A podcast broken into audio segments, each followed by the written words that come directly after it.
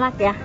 Iya, aslinya Kalimantan nih. Hmm, enak banget. Hmm. Saya aja makan dua nih. Hmm, iya, saya pengen nanam, minta bijinya ya. Oh, gue bikinnya Iya. besar banget. Iya, mau tak tanam ini. Emang bisa ditanam, Bu? Bisa lah dari biji. Ini mau tak simpan ini, tahun depan baru saya tanam.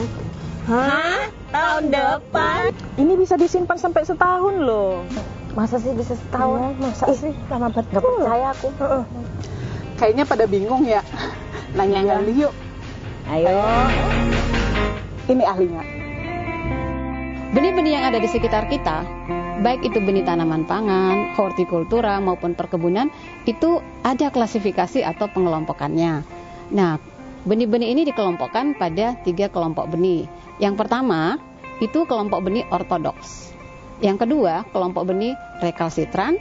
Dan yang ketiga adalah kelompok benih intermediate. Nah, kelompok benih ortodoks itu biasa dikenal dengan benih-benih yang kita mudah atau dapat kita kontrol kadar airnya. Ah, ciri-cirinya seperti apa? Biasanya benih-benih ortodoks ini itu mengalami pengeringan selama tanaman induk. Yang kedua, itu benih-benih ortodoks itu dapat disimpan lebih lama atau periode simpannya lebih lama. Yang ketiga, dapat disimpan pada kadar air yang rendah. Yang keempat, umumnya benih-benih ortodoks itu berukuran kecil sehingga mudah disimpan.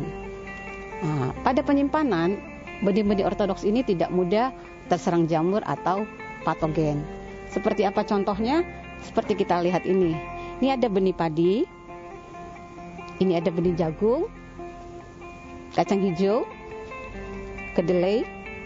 Jadi ada benih-benih ortodoks mengandung kadar air yang rendah, dapat disimpan pada kadar air rendah sehingga daya simpannya lebih lama.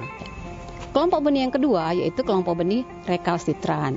Nah, umumnya kelompok benih rekalsitran ini tidak dapat dikontrol atau tidak mudah dikontrol kadar airnya.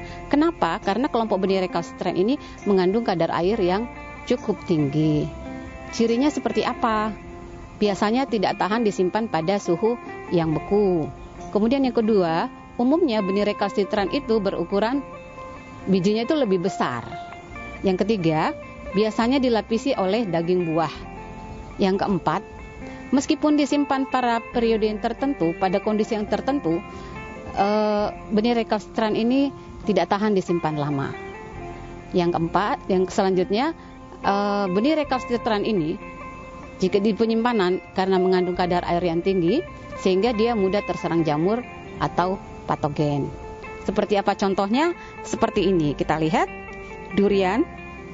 Biji durian ini dilapisi daging buah salah satu cirinya tadi.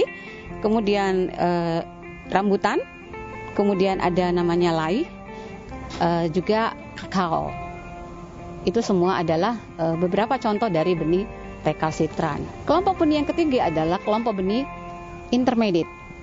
Jadi kelompok benih intermediate ini dia di antara kelompok benih ortodoks dan rekalsitran. Jadi dia tidak bersifat ortodoks dan tidak bersifat rekalsitran.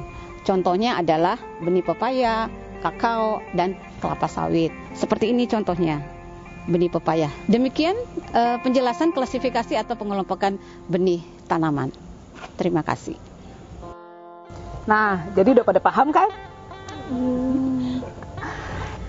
Nah, itu tadi klasifikasi benih untuk tanaman. Kalau untuk ternak, ayo apa yo?